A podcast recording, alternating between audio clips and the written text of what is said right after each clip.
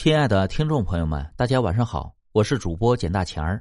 咱们今天分享的故事叫《流眼泪的木头人》第一集。从前呢，有个老实巴交的穷汉子，30大几了还说不上媳妇儿。邻村有个姑娘叫侯玉珍，因为名声不好，一直嫁不出去。这媒婆呢，就把这两个人给撮合在一起了。男方觉得只要对方肯嫁，不出什么幺蛾子，也就将就过日子了。女方觉得有人既往不咎，肯定自己就算笨点儿、丑点儿也凑合了。就这样一拍即合，择日成亲。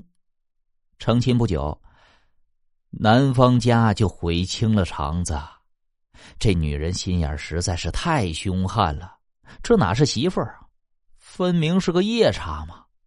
丈夫是个窝囊废，这大哥在外面不是忙这儿就是忙那儿，但是他媳妇在家里作威作福，公公婆婆都70、80的人了，还得下地做饭，外加伺候他。可他对二老人张嘴就骂，抬手就打。这一天夜里，公公婆婆又挨了媳妇的打骂。夜深人静的时候，两位老人抱头痛哭半天，下定了决心，与其这么痛苦的苟活着，倒不如一死了之了。他们家院子里有4、5个人都搂不住的大柳树，是先人栽种的。二位老人来到院子里，坐在柳树边，手里拿着小葫芦，里面装的是老鼠药。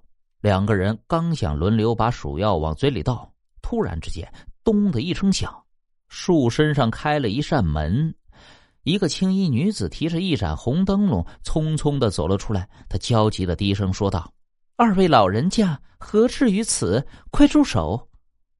二位老人吓了一大跳。老人缓过神来，问道：“姑娘，你是谁呀？”“这棵柳树是你家先人所栽，吸收日月精华，滋养孕育出了我。我叫小青，是这棵树的树精。如今你们有难，我定不能坐视不管。”老人们如同见到了救星一般，抱住了小青，把儿媳的恶行哭诉了一遍。小青叹了一口气，转身走进柳树里，拿了块银子递给老人家，说：“你们有了钱，儿媳妇应该就不敢虐待你们了。”冷不丁的见到这么大块银子，两位老人的眼睛都直了。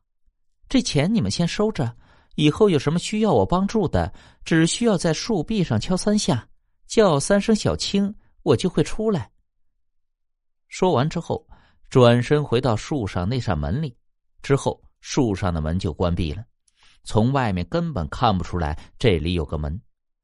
两位老人捧着那块银子，心中欢喜不已。有了这块银子，就能够给儿媳妇买很多东西，她应该会满足的。谁知道这一切被背后的玉珍全看在了眼里。他当晚有点亵渎，起来准备去院角上茅房，刚要开门，听见院中有动静。他蹲在窗台下，在窗户纸上捅了个洞，向外瞧着。公公婆婆与小青的事情全被他知道了。接下来他进茅房，蹲在那里抱着膀子思谋了半天，拿定了主意。第二天，侯玉珍推脱说有个事儿要回了娘家看看。从她娘家回来，她提了一些酒肉，炒了一桌子酒菜，请公公婆婆和丈夫吃。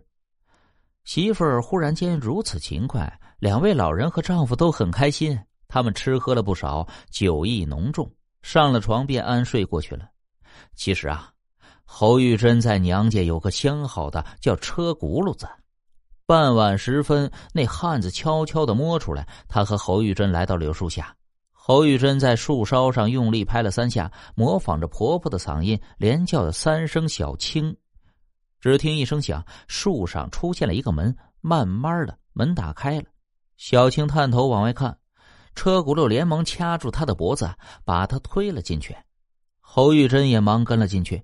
这一棵老树的树身虽然说只有几人粗，奇怪的是，里面空间却很大，到处都摆满了金银珠宝。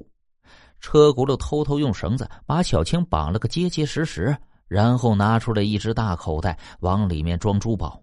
很快，口袋就装满了，侯玉珍拿出个打火石，点燃了这里。小青惊呆了，你们抢东西也就算了，我绝不会声张，为什么还要点火呀？莫非要取我的性命？